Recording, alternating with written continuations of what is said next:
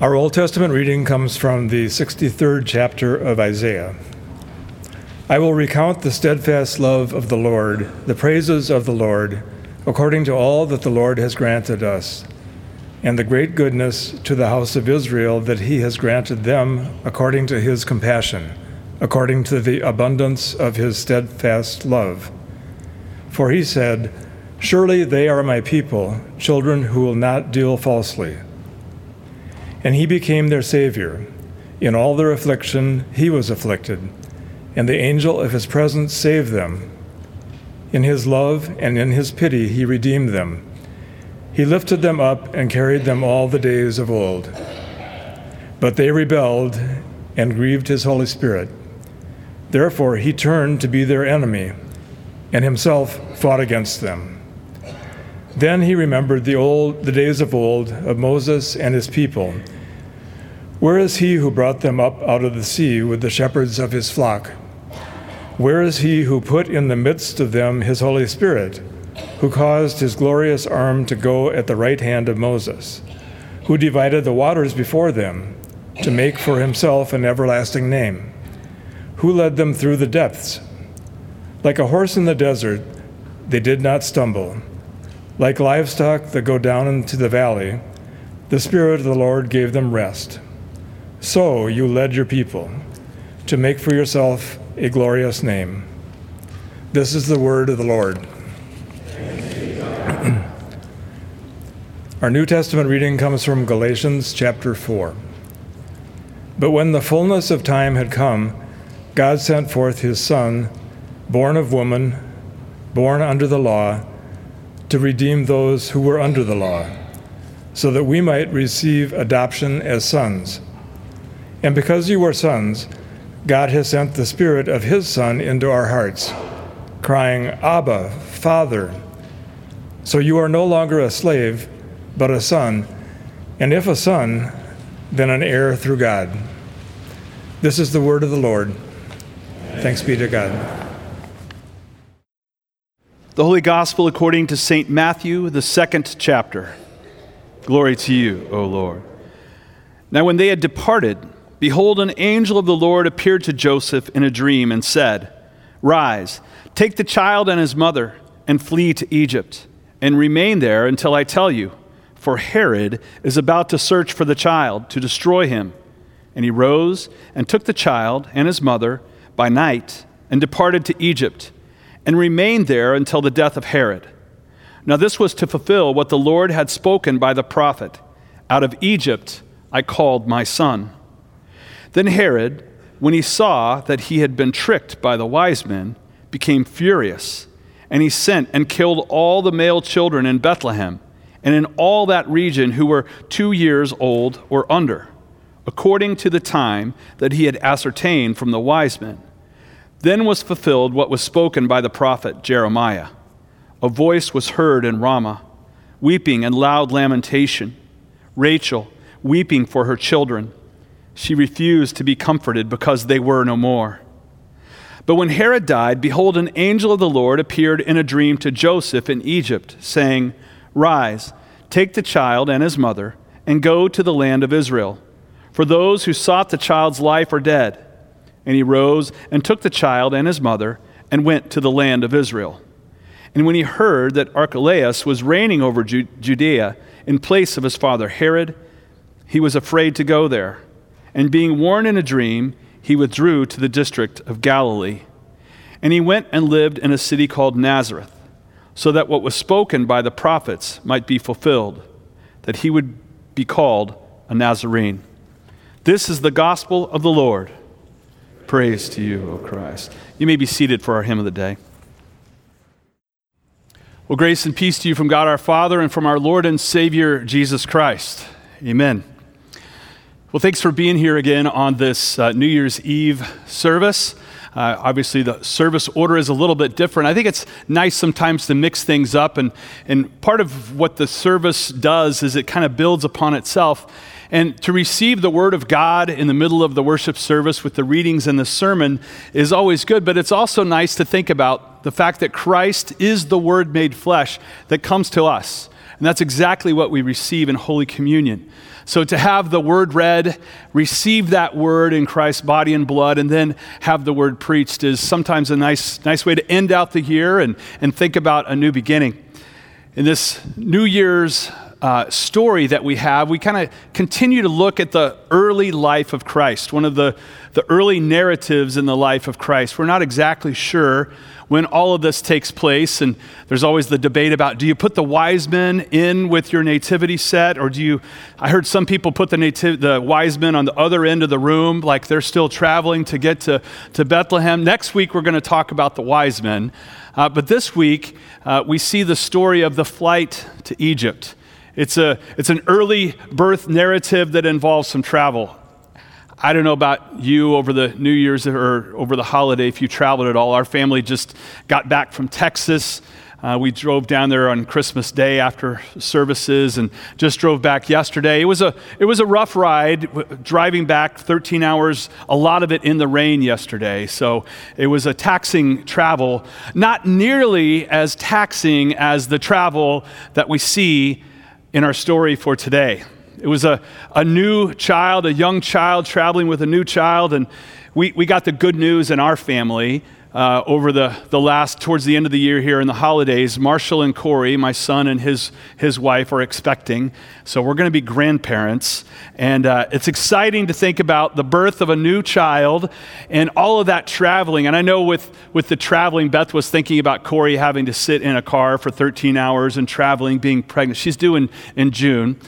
So we have this, this kind of uh, idea of a child and having to travel a long way with this child. There's a lot of emotion, there's a lot of um, feeling wrapped up in this story, especially when you think about what happened in Bethlehem with Herod.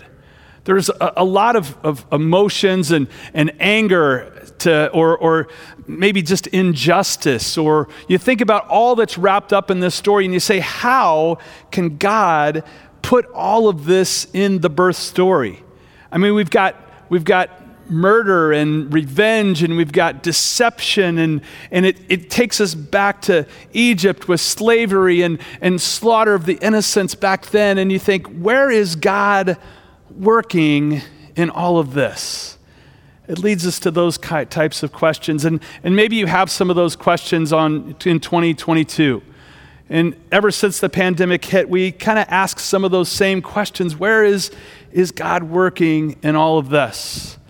And the assurance that we have from God's word today is that God is always working for us, especially as we know in the birth of his son, Jesus Christ. As we turn to scripture today, we see that you consider the fear and betrayal that's going on in this injustice and slavery, unfaithfulness, innocent bloodshed. Matthew has a way of letting us know that this is all a part of a bigger plan. Matthew, more than any other gospel writer, connects the story of Jesus to what God has been doing in the past. He quotes the Old Testament more than any other writer. And what we see over and over is this story of God working on behalf of his people. And it comes to fruition in a baby born in Bethlehem. And so we pick up the, the story probably a few years in. And if we thought it was going to be an easy road after maybe a rocky start of Joseph not being able to find a place for his wife to give birth, if we think that things are going to smooth out after that, well, it only gets more dangerous immediately in our story today, we have a warning from an angel. Angels had, had already shown up in the birth story earlier, talking to Mary and talking to Joseph. And this time, an angel comes to Joseph in a dream and tells him that he needs to take the young family and flee from where they are. The wise men have asked Herod a few questions. And as I said, we'll talk about the wise men next week. But apparently, a king has been born in this region, and Herod has to search out this new threat to his power. I mean, he's the king. So he tells the wise men, Can you find out where he is so that I can go and, um, you know, worship him? Wink, wink. Not so much. But the angel made it clear that Herod was actually searching to destroy the child. Matthew tells us that they leave in the night, in a hurry, immediately to escape. And they go to all places to Egypt. Now, there should be all kinds of bells and whistles going off in your head when you, when you hear that there's Egypt in a, in a biblical story. Egypt has been a part of God's story in the past. We'll break that down in just a minute. But when you think logistically, why would you go to Egypt? What is it about Egypt? I mean, it seems like an odd place, but it had a very large Jewish community at this time. And it was a, a friendly neighbor to Judea. It was still under Roman control, but it was outside of the direct control of Herod. So it was a safe place for the young family to go. But it was more than just a political refuge that they found in Egypt.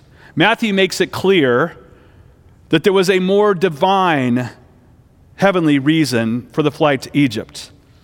You see, it was predicted in Scripture.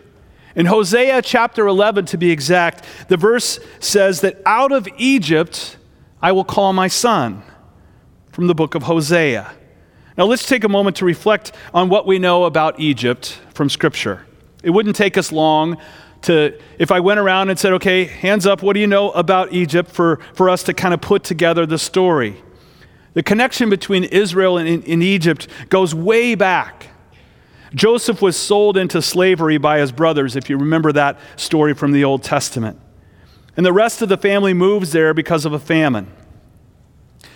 And there's great celebration. But the glory days are forgotten because the children of Israel of Jacob are enslaved for 600 years in Egypt.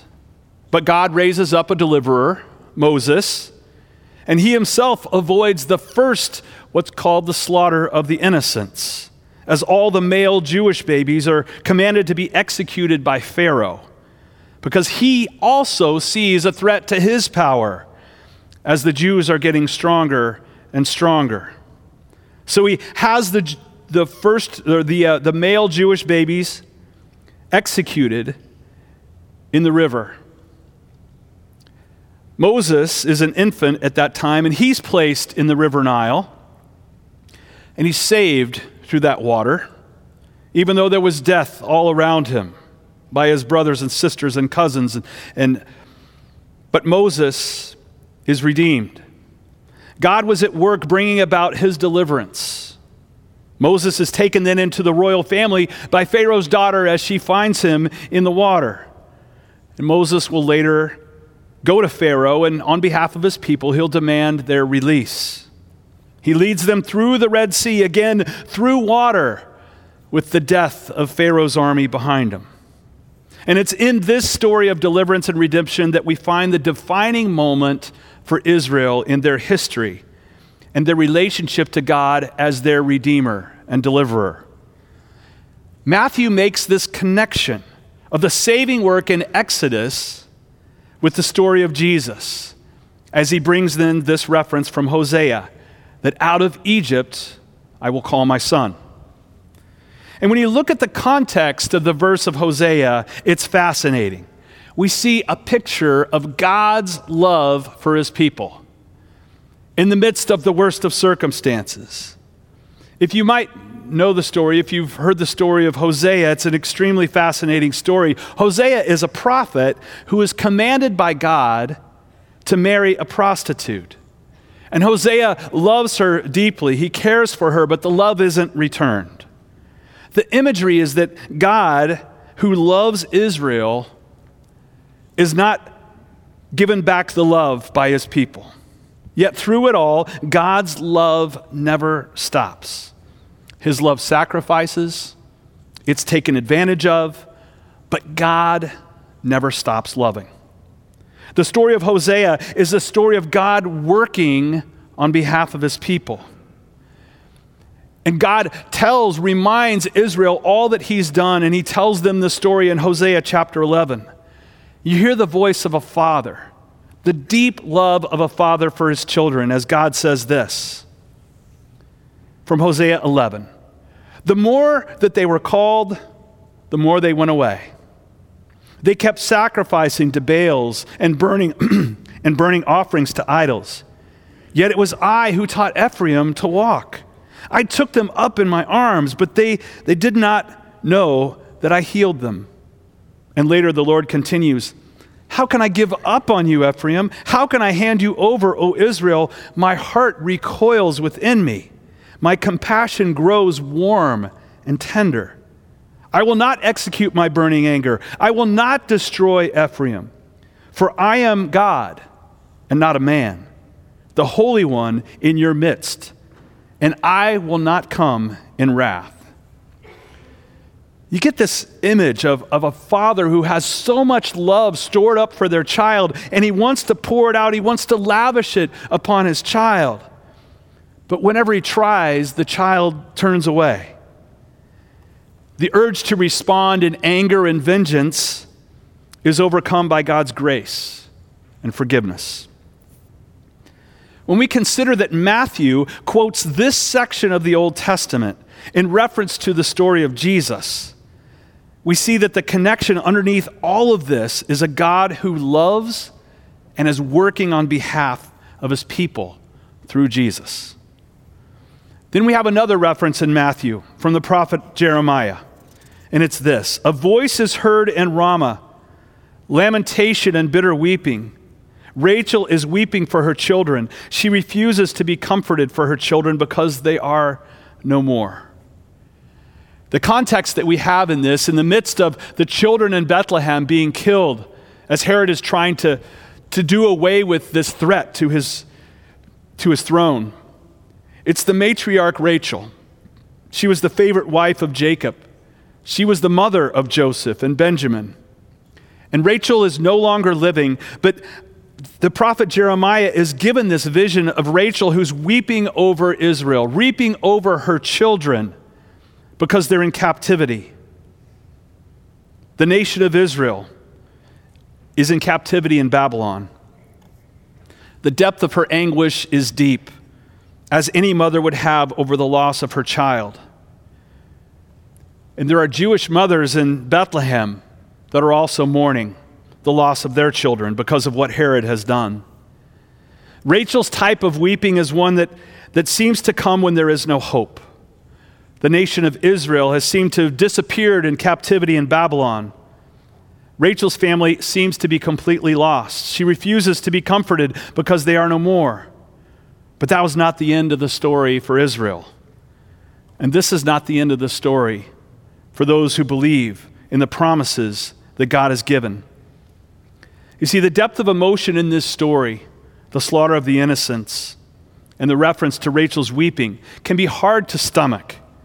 We can recoil at the violence, the injustice, the innocent bloodshed.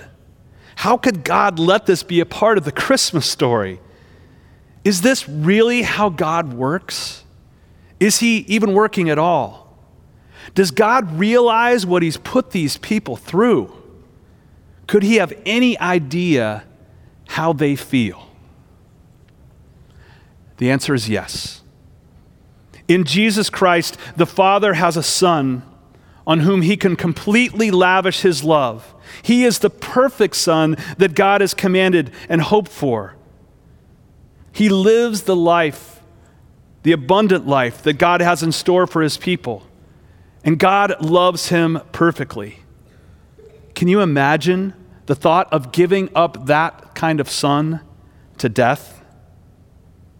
Can you realize that it would be what, what it would be to forsake such a son? And for what? For whom? It was all done for us. Jesus is the Holy One in our midst that's mentioned in Hosea 11. He's the one who would come. He could have come in wrath because of our rebellion, because of our infidelity towards the Father. He comes in the midst of death all around him, and he comes with compassion and tenderness. He comes knowing the violence, he comes to be unjustly accused, and he comes to receive innocent bloodshed. He knows what we've been through. He knows how it feels. He came through the waters of a woman, through the birth waters. He came in ministry through the waters of John's baptism. And he comes to us through the waters of our baptism, putting to death the old Adam and raising us to new life in Christ. He came as God working for us in the midst of this Christmas story. I had the chance earlier today to go to the hospital to visit a newborn that was born yesterday. And it was so exciting. I got to hold the baby for a while and smell it. The new life is, is just, it's, there's something about it. And there's excitement looking forward to what's going to come. And the parents are happy and we're happy. And, but we don't know what's in store for this child. Blessings, I know there will be blessings, but there's going to be pain and there's going to be hurt. And we have the assurance in this Christmas story again that Jesus Christ came as a baby in the flesh into this pain to overcome it and to remind us that He is always with us. He will be with us through His Holy Spirit throughout this 2023 with His grace and His love, not because we deserve it. He didn't come in vengeance, He came with mercy working on behalf of his people, working on behalf of you and me this coming year and all the way through eternity. Amen.